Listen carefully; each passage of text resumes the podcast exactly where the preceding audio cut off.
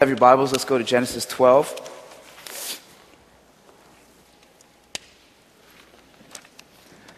Genesis 12, you can put your finger there. We're going to jump to Genesis 15 after as well.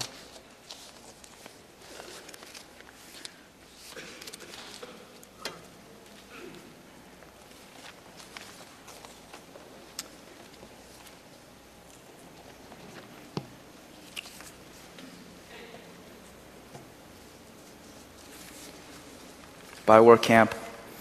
Have fun. Everybody say bye. They're going to work camps. God bless you. Huh?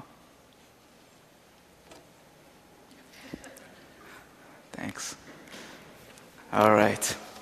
Let me read the scripture for us Genesis 12. The Lord has said to Abram, Leave your country, your people, and your father's household, and go to the land I will show you. I will make you into a great nation, and I will bless you. I will make your name great, and you will be a blessing. I will bless those who bless you, and whoever curses you, I will curse, and all peoples on earth will be blessed through you. So Abram left as the Lord had told him, and Lot went with him. Abram was 75 years old when he set out from Haran. He took his wife Sarai, his nephew Lot, all the possessions they had accumulated, and the people they had acquired in Haran, and they set out for the land of Canaan, and they arrived there. Abram traveled through the land as far as the site of the great tree of Moreh at Shechem. At that time, the Canaanites were in the land. The Lord appeared to Abram and said, To your offspring I will give this land. So he built an altar there to the Lord who had appeared to him. From there he went on toward the hills, east of Bethel, and pitched his tent, with Bethel on the west and Ai on the east. There he built an altar to the Lord and called on the name of the Lord. Then Abram set out and continued toward Negev. Let me pray for us. Father, we thank you for your word. We pray right now in the name of Jesus that faith would arise. That as we hear your scriptures and we hear the stories that was told uh, and the reality of, of, of, the scriptures, that faith would arise as we hear uh, the account of Abram and, and how he was called righteous because he believed in you. How he took a step of faith to move from one country to another because he trusted in the promises of our God. And we pray as we hear that faith would arise in this room. And in the same way, as you speak to the individuals here today, God, faith would arise and they would take bold and courageous steps of faith in their lives that honor and glorify you today. We love you. We thank you for the privilege it is to gather together in community. In Jesus' name we pray. Amen the context of, of all of this, we have to really kind of go back to what we believe and what we know as our gospel, the gospel that we understand that gives us salvation and redemption, right? Uh, Romans 1.17 says, For in the gospel the righteousness of God is revealed, a righteousness that is by faith from first to last. Just as it is written, the righteous will live by faith. And Romans 5, 1 through 2 says this, Therefore, since we have been justified through faith, we have peace with God through our Lord Jesus Christ, through whom we have gained access by faith into this grace in which we now stand.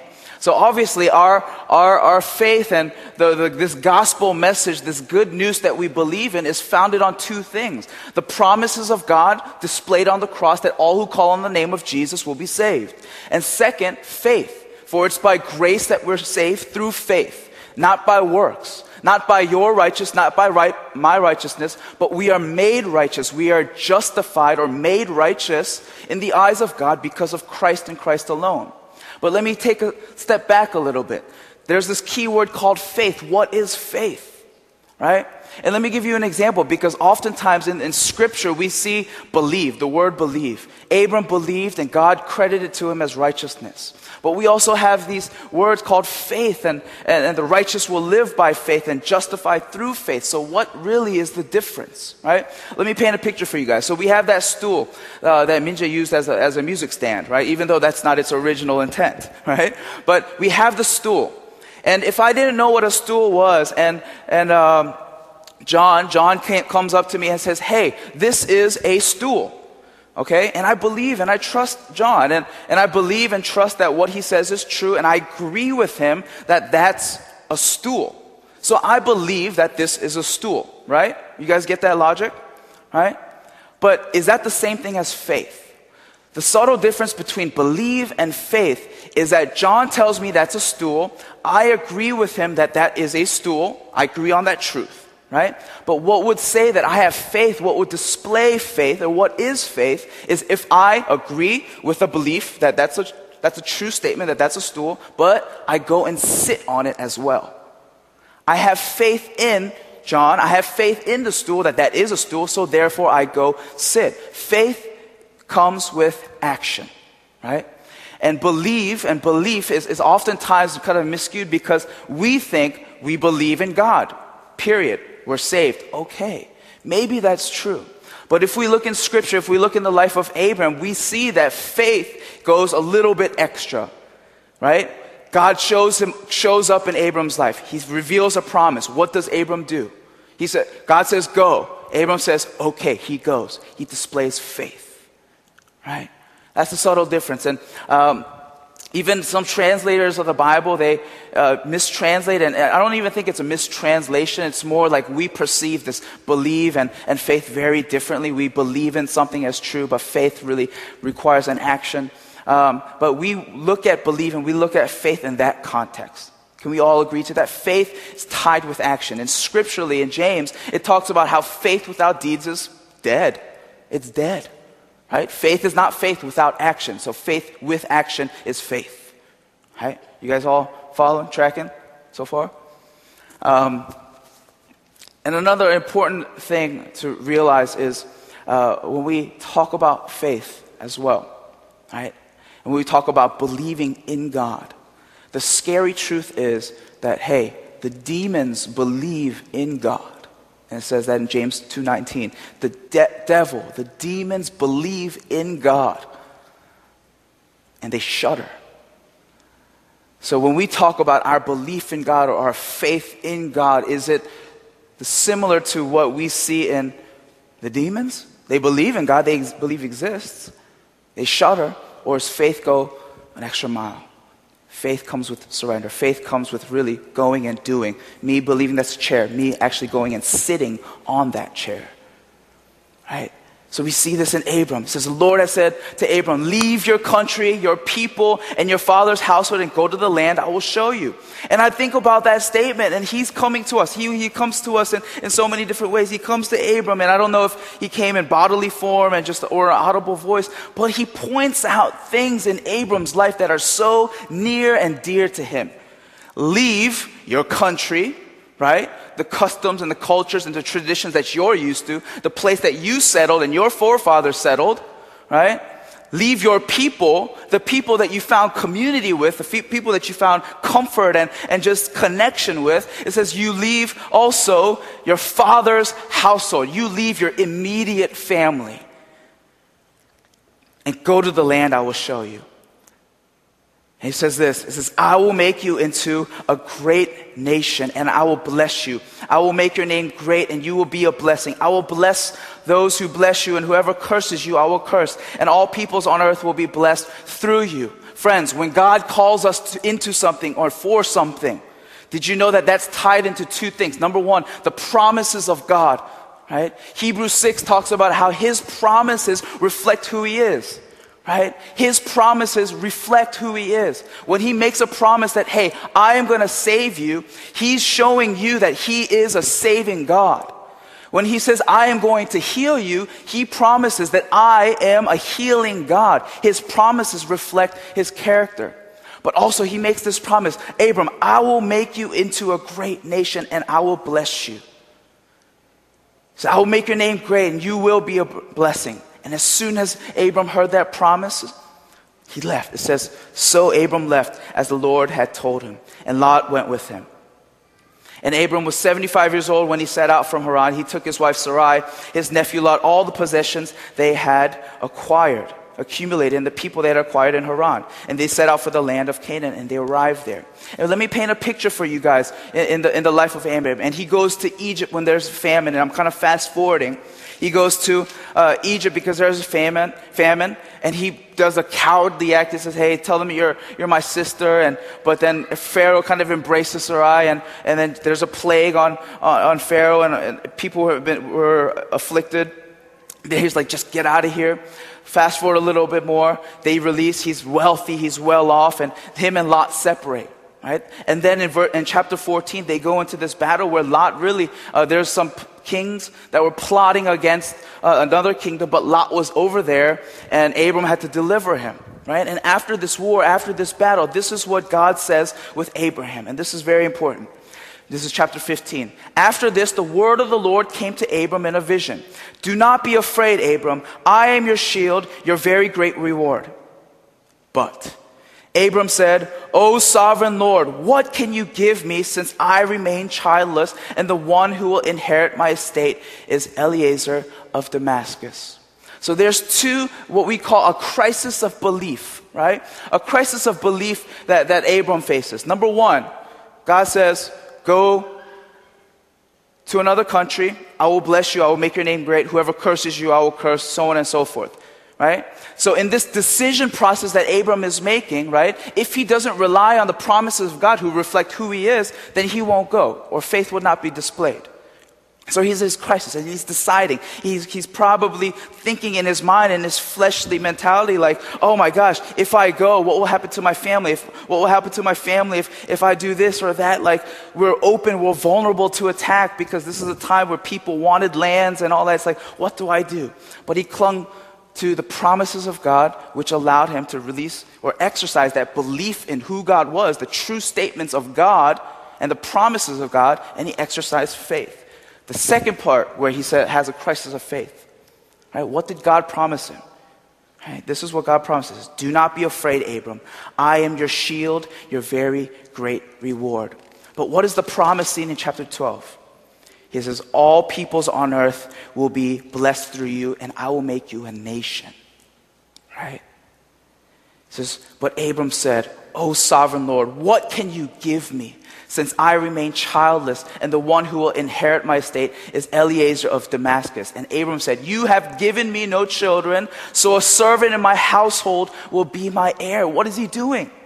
He's interacting with God, and God says, God saying, "I am your shield. I'm your protector. See, I delivered you from vic- uh, delivered you into victory from this battle that you went in chapter 14." He says, "I am also your great reward." And when Abram, when Abram hears that from God, he's like, "What are you talking about? You promised me something." Right? What did Abram desperately desire with his wife Sarai? A child. Right? He desperately desired a child. So the crisis of belief right here is that God promised something, right? God promised to make him a great nation, make him a great nation, meaning his descendants before him and everything about his family his, and his future family will be a great nation that will be blessed. And when God says, I am your great reward, Abram says, Sovereign Lord, what can you give me? You have not kept your promise. Crisis of belief. Right? Oftentimes, when God gives us situations and circumstances in life, we question the promises of God that we see in Scripture. We question the goodness of God. And we're faced with a, a, decision. Do we step out in faith and go forward with what God calls us to do or asks us to do? Or we do we respond to what we're comfortable with and say, okay, God, obviously, based on my experience, based on everything that you've showed me thus far, you haven't kept your promise. Right? And do we stand still? And Abram is going through that crisis. He's like, God, your promises are not being fulfilled right now. How many have has said that to our God? God, you promised me something. God, I see this in scripture, in who you are, in your goodness, that you heal, that you're sovereign, that you have a purpose and a plan. But God, what's up? What's going on? Why is everything from, from point A to point B to my life, why is that messed up? Point B to point C, further messed up. God, it is a struggle for me to rely and cling to the promises and really display my faith by taking that extra step to, based on the promises that you told me and said that were true. Crisis of belief. We'll all go through that in faith. We have people in the room who are called to different things, right? And, and when I talk about calling, I'm, I'm, I'm, talking about so much bigger than just pastoral or missionary, but calling to be doctors and lawyers and businessmen, all that stuff. But let me talk about some, like a, a, a missionary, right? A missionary is called, right, by God, and God's promises are true. He says, I'm good, I'm going to provide for you. Right? Imagine the mentality of that missionary where they take their kids and go to a foreign land and says, What? Uh, God, what? You're not providing. Like the crisis of belief that they have. You guys all tracking? Man, we were watching a video with uh, the youth and young adults, and there's this a couple um, who he, this guy was a VP at a bank making very good money. She was a stay-at-home mom taking care of the kids, and out of nowhere, God calls them to move to China, right? And they cling to the promises that God will provide, that God has a purpose and a plan for them, and they move. The first thing that they do is they move into this apartment and what they see is just cockroaches and rats and all this stuff. And then the mother, there's an interview with the mother, just broke my heart. She says, I had to go inside that apartment with my kids, and I had to witness my kids looking at their future home. And she said, I died. She just, I just broke. Crisis of belief. God, will you really provide for us? Right? Will you really provide for us? Will you really care for us? Do you really care? When Jesus, with Jesus with his disciples, and there was the storm, and he was sleeping, and, and he says, the, the disciple says, Jesus, don't you care? He says, Why are you fretting? Do you know who I am? This is exactly what Abram's going through. You have given me no children, so a servant, a meaning, a lowly servant in my household will be my heir. Then the word of the Lord came to him This man will not be your heir, but a son coming from your own body will be your heir. He took him outside and said, Look up at the heavens and count the stars, if indeed you can count them. Then he said to him, So shall your offspring be. Right? Another promise. But we, we, we haven't read just yet about what Abram's reaction was, right? It says, And the word of the Lord came to him, This man will not be your heir. And in this crisis of belief, in this moment where, where, where Abram is struggling with the promises of God and who God is in his life, God says, okay, he takes him by the hand and says, look, look at the stars, if you can count them. He says, look at the heavens and count the stars, if indeed you can't count them. What is he saying? He says, you can't count them. There's lot up there. He says, but then he said to him, so shall your offspring be. Verse 6 Abram believed the Lord and he credited to him as righteousness. Right? And then let me point to uh, Hebrews 11 1. What is faith? Faith is assurance of what we hope for and confidence in what we do not see. Right? And I'm going to go touch on Hebrews 11 in a little bit, but this is what the ancients were commended for. God made a promise to Abram. He says, Your descendants are going to be as numerous as the stars in the sky and the sands in the seashore. But realistically speaking, can Abram, as a human being, really see his descendants multiply that quick in his lifetime? Absolutely not. Right? There's no way that Abram, in his right mind, in, in the way that we view uh, multiplication and, and on our offspring, like, there's no way that we are going to be alive to see our great, great, great, great, great grandchildren. But that's what God is saying here, is he not? He says, Your descendants, the people of your seed, even though you don't have a son, my promise to you, who I am, the God, the keeper of all promises, says, I will make your inheritance or your inheritance as numerous as the stars in the sky and the sands in the seashore. And it says this Abram believed the Lord and he credited to him as righteousness. But the story doesn't stop there.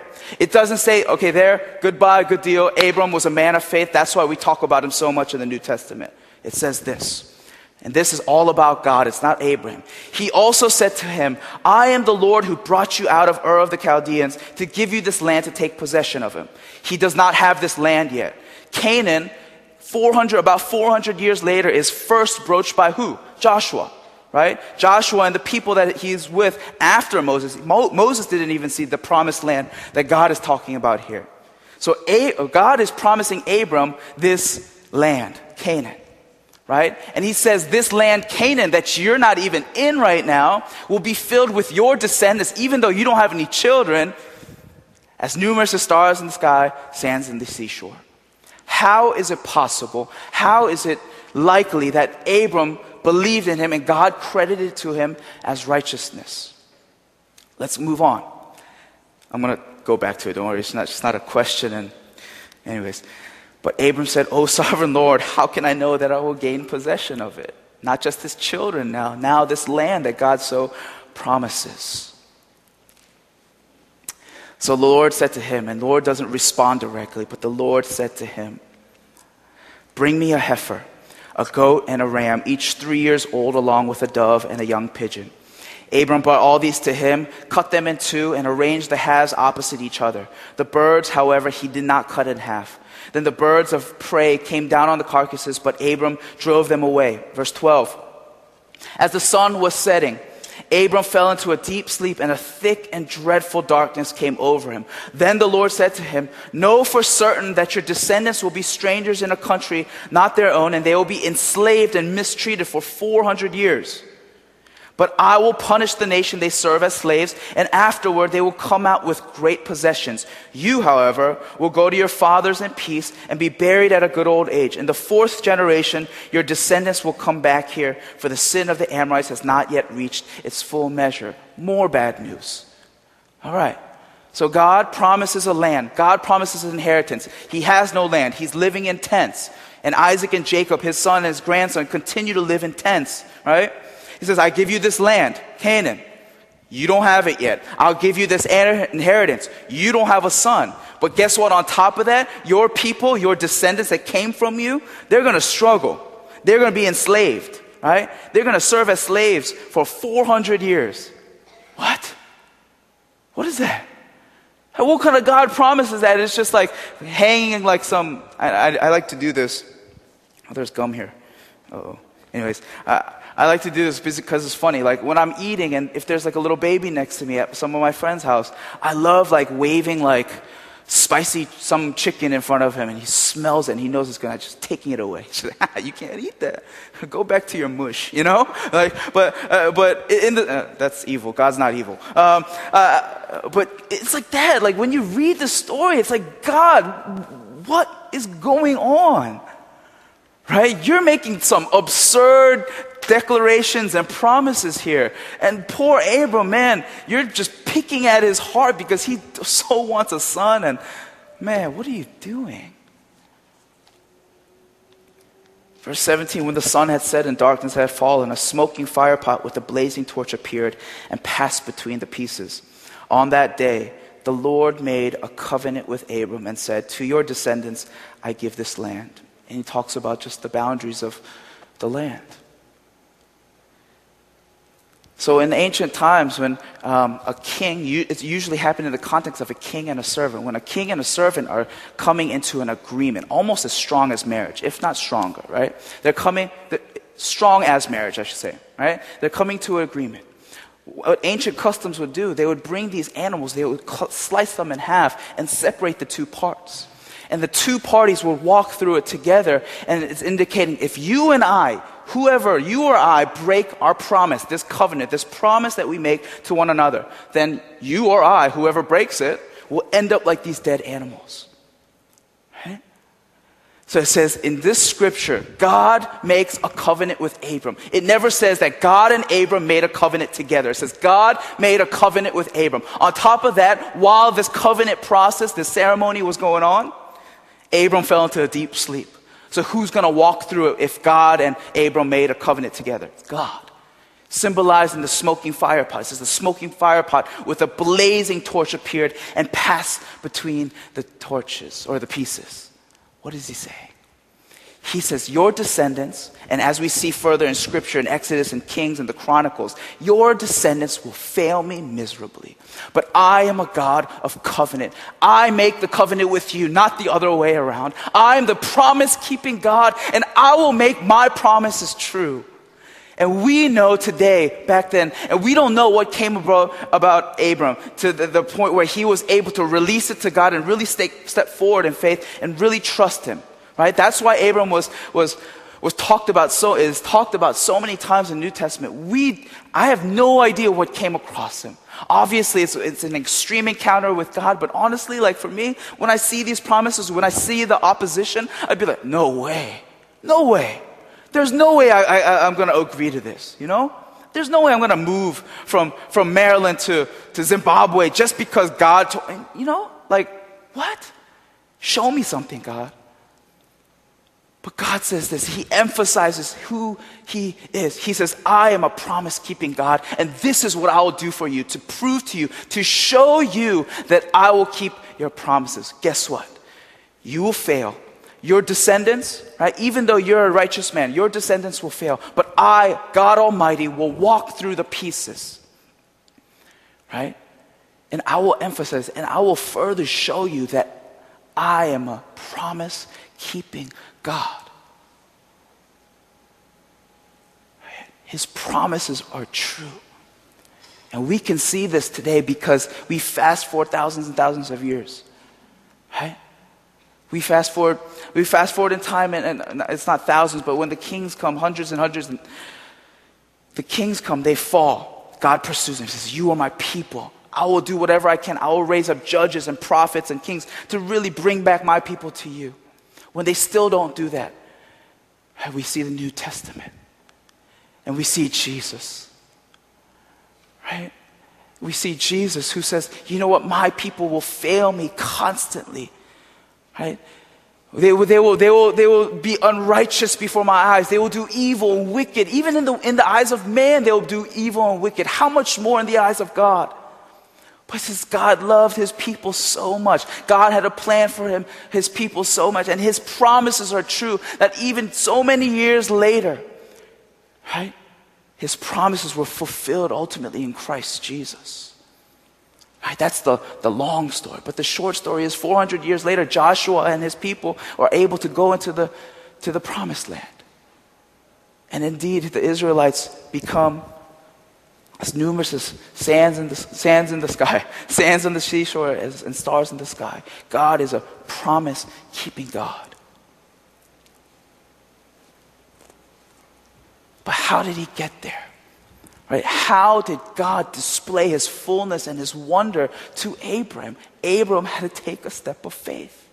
He believed God, okay, but what about it do you believe? Do you believe that He's a promise keeping God? Do you believe a God who He's a God who provides? Do you believe that God He's a God with a purpose and a plan for you? He says, Yes, I do. So he took that step of faith. Friends, God will always, if we are really in tune with who God is in our lives, and if we are in constant relationship with Him through reading of Scripture and, and, and prayer and, and, community and praise, you, there will come a point in your life where you have a crisis of belief. God asks you to do something, He asks you to talk to a certain person, He asks you to go move a, a, a your family. He asks you to go to missions, become a pastor, change your occupation, whatever. There's a crisis of belief that you'll fail that will really make you question the promises of God. Right? But God's not going to show up if we don't take that step of faith. Why? He's proven himself time and time again. It's up to us. He says, you know what? You choose. Do you understand that the devil, the demons believe in God, but do they have faith? Do they live out their beliefs in God? Absolutely not. So, what are we doing today? Right? Is your foundation in your faith, is your foundation in, in Jesus and Christianity is simply a belief or is it faith? What in your life requires faith today? Think about that. And I asked some of the guys that I spent a lot of time with, like, what in our lives really require faith today? And that challenges me. And it just, it just stirs in me. Because if we look at scripture, and I want to read some scripture for you all, just to emphasize the fact that faith comes with action. Galatians 2.20, I've been crucified with Christ and I no longer live right? I died to myself. I give myself to Christ. But Christ lives in me. The life I now live in the body, I live by faith in the Son of God who loved me and gave himself up for me. Galatians 3:11. Clearly, no one who relies on law is justified before God because the righteous will not have faith but live by faith. For in Christ Jesus, neither circumcision nor uncircumcision has any value. The only thing that counts is faith expressing itself through love. I love that. The only thing that counts is faith, not period, but faith expressing itself through love. And let me further emphasize that point. When Paul is writing his letters, specifically to the church in Ephesus, um, Thessalonica and the, the Colossian church, right? He's writing these church. And, and, we, if you guys have read scripture, there's parts where he's like, I have heard of your faith. I praise God for you, right? Like, I have heard about your faith. Right? But like, you think about it. Like, if, if, as Paul, as, as a spiritual mentor, when I hear about the faith of somebody else, is it just, wow, there's something stirring in his heart that I heard about from so far away? No. It's not this heart attitude. It's not this heart posture. It's not this mentality that Paul heard about. It's faith expressed through love. It's the living out of faith that Paul heard from the different churches. Faith, deeds together. Belief, okay, we agree that's true. But faith is acting out on your belief to know and cling to the promises of God and say, God, you will do that. And acting out. And if we all lived by faith, not by sight, in the hope that we have, in the hope of the glory that we have in Christ Jesus. And Hebrews 11.1, it says this again, that, that it's confidence, it's assurance, it's of things that we cannot see. But it's the things that we hope for. We're confident of that because it's displayed on the cross. It's told, us, told to us in Scripture. Right, where is our faith? What in your life displays that faith? And God desperately, He loves His children. He loves His children, and it's not by works. This is not a works righteousness thing. He says, You have been made righteous. You have been justified by Jesus Christ and your, and your reliance and the, the grace upon Jesus Christ, on Him and Him alone. But our response to that is what? Okay, thank you. I receive. Go about my day. Or do we live out faith? Do we express faith through our love for one another? What requires faith for you guys?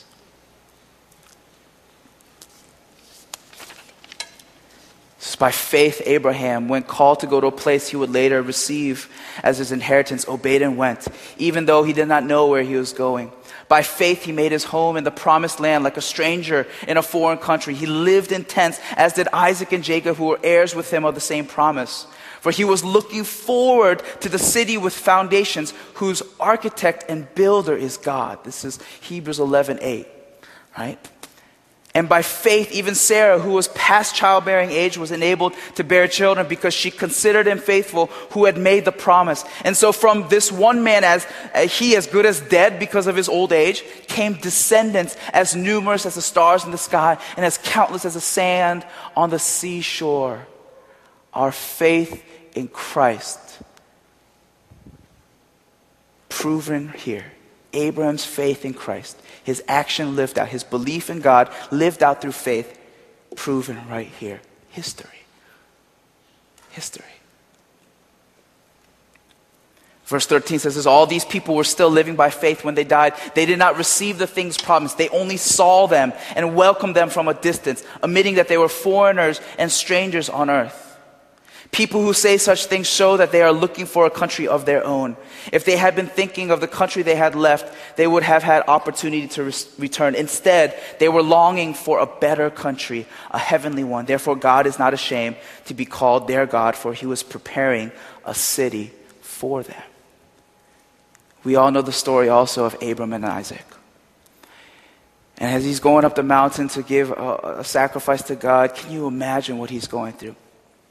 Right? He's walking with his son Abram, and they're carrying a heavy load because if you want to build an altar to God and you really want to burn a sacrifice, it's not just twigs and leaves that you need. You need some firewood, right? You need to be carrying some firewood up that mountain, right?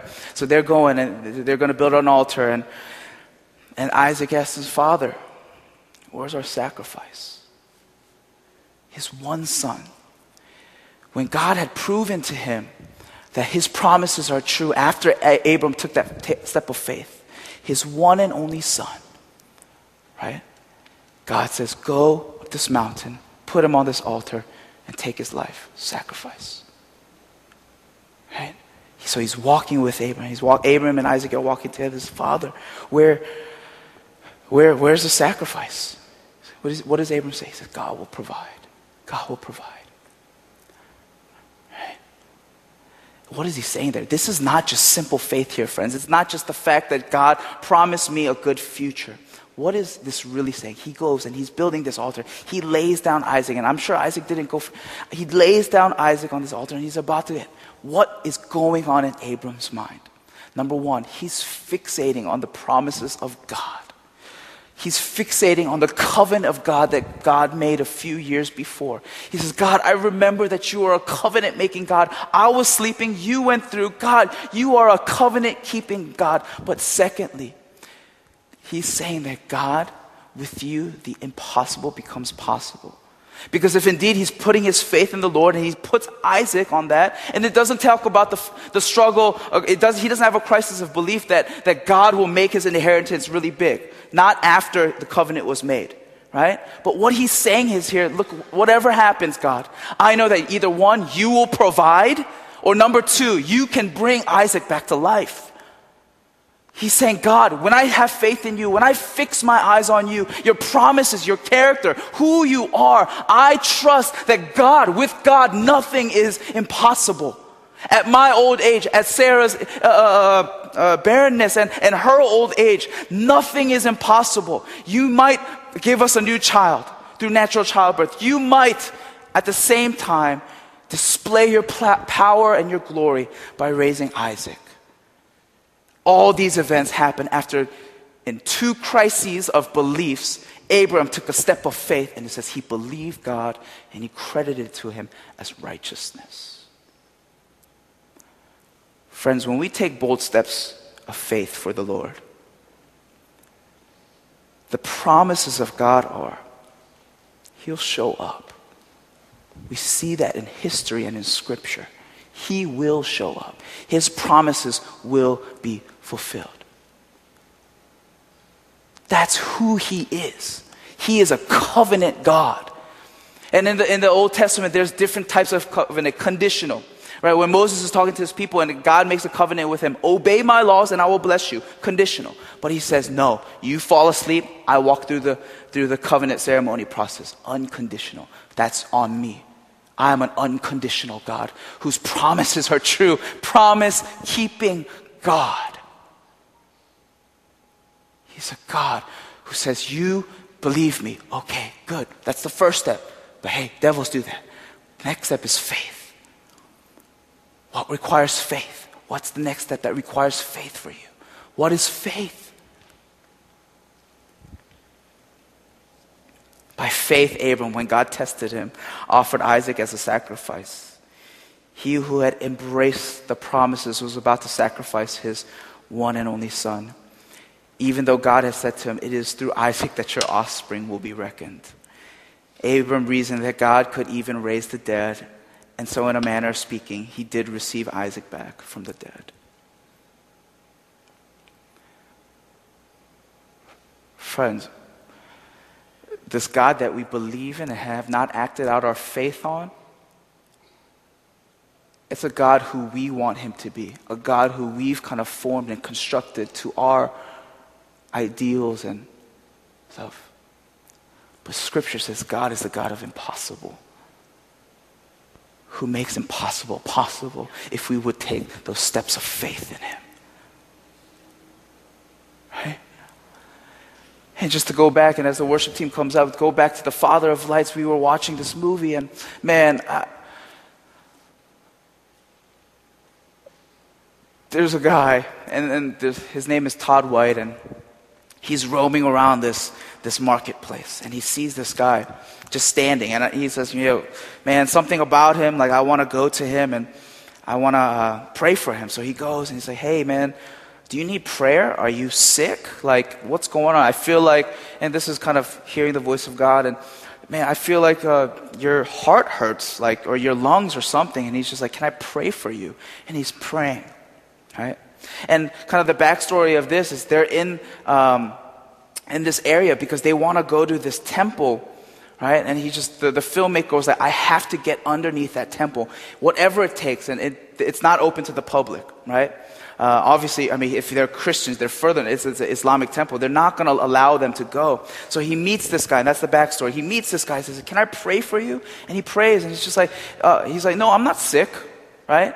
He's like, and then they find out that they're Christian, and he leads them to his home and this windy path and up and down stairs, and he goes, and there's this man that's sick, right? So what Todd Bentley heard from the Lord was it was not him that was sick, but his friend or his father-in-law or something like that. So he prays for him, he gets healed, but that's not the beauty of the story.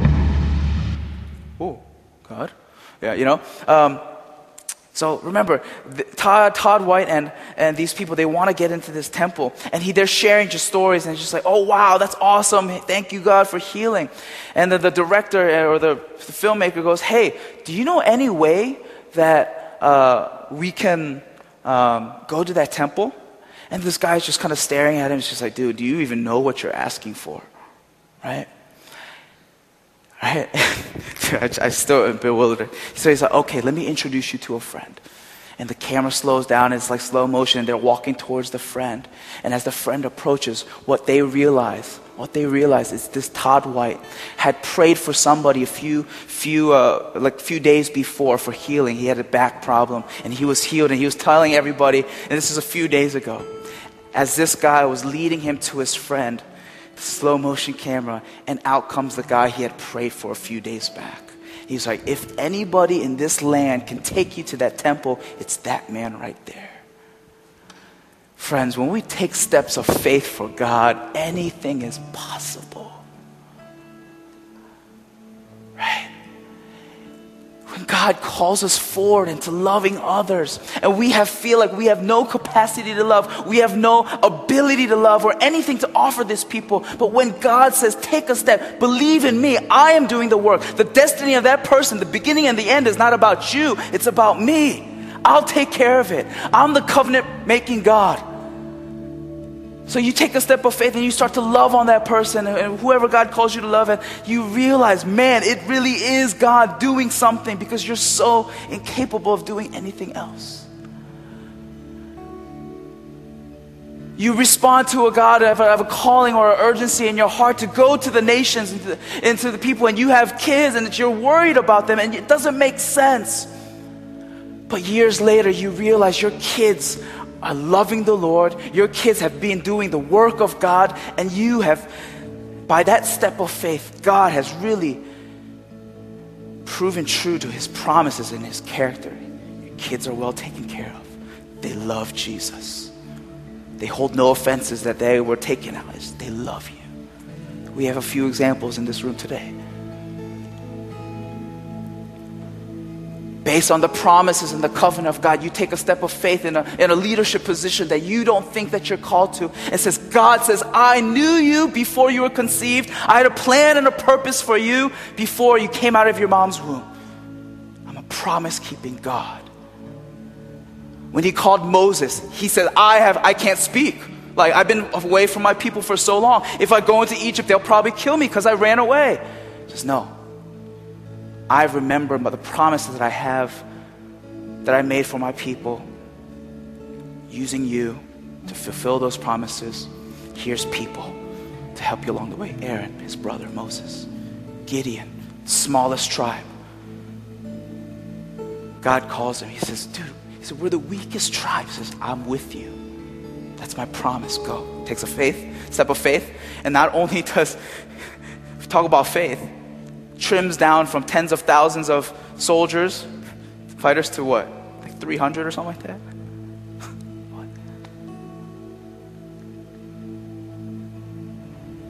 Jeremiah's call. What can I do, God? What do I say? He says, Fear not, for I am with you. Promises of God. If only we would take that step of faith.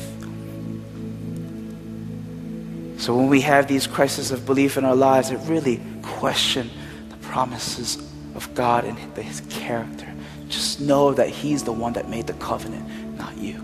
He's the one that he sent his one and only son to bring righteousness and, and justification in our lives, not by works, but by faith in the Almighty One, who is the one that sent his son.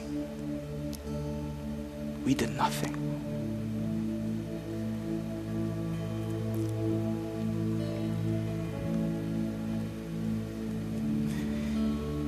Abraham Abram received Isaac back from the dead. Beautiful.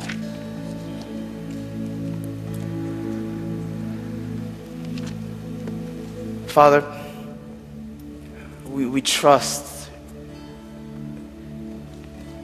in your unfailing love. Father, Psalm 63, God, your love is better than life, and our praises will be, your praises will be on our lips. God, you are good. You are hope. You are provider. You are awesome, God. And yes, Lord, we, we, we believe in you. We believe that you are God. We believe that, that you created the heavens and the earth. We believe that you sent your one and only Son, Jesus. But Father, would you increase our faith? Increase our faith so that we can act out on that belief so we can really truly see who you are in our lives and who you will prove yourself to be in our lives. God, we cling to that promise.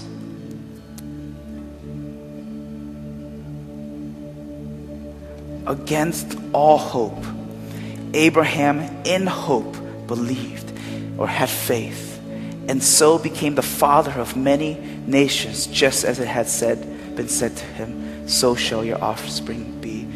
So, God, we don't ask just for an increase of faith, but we ask for an increase of hope. Faith is confidence and assurance of what we hope for, which is Jesus. And Father, in our own cities that we're trying to build for ourselves, Father, we know, God, that when we have hope, when we have faith, God, we trust in the builder and the architect of the Almighty beautiful heavenly cities. So we look forward to heaven. We look heavenward. We look to the hills and the skies where our help comes from, and we trust in a God who says, I am doing something. It may not be in your timing, but I am a covenant God, and I will stay true to the promises I have for you.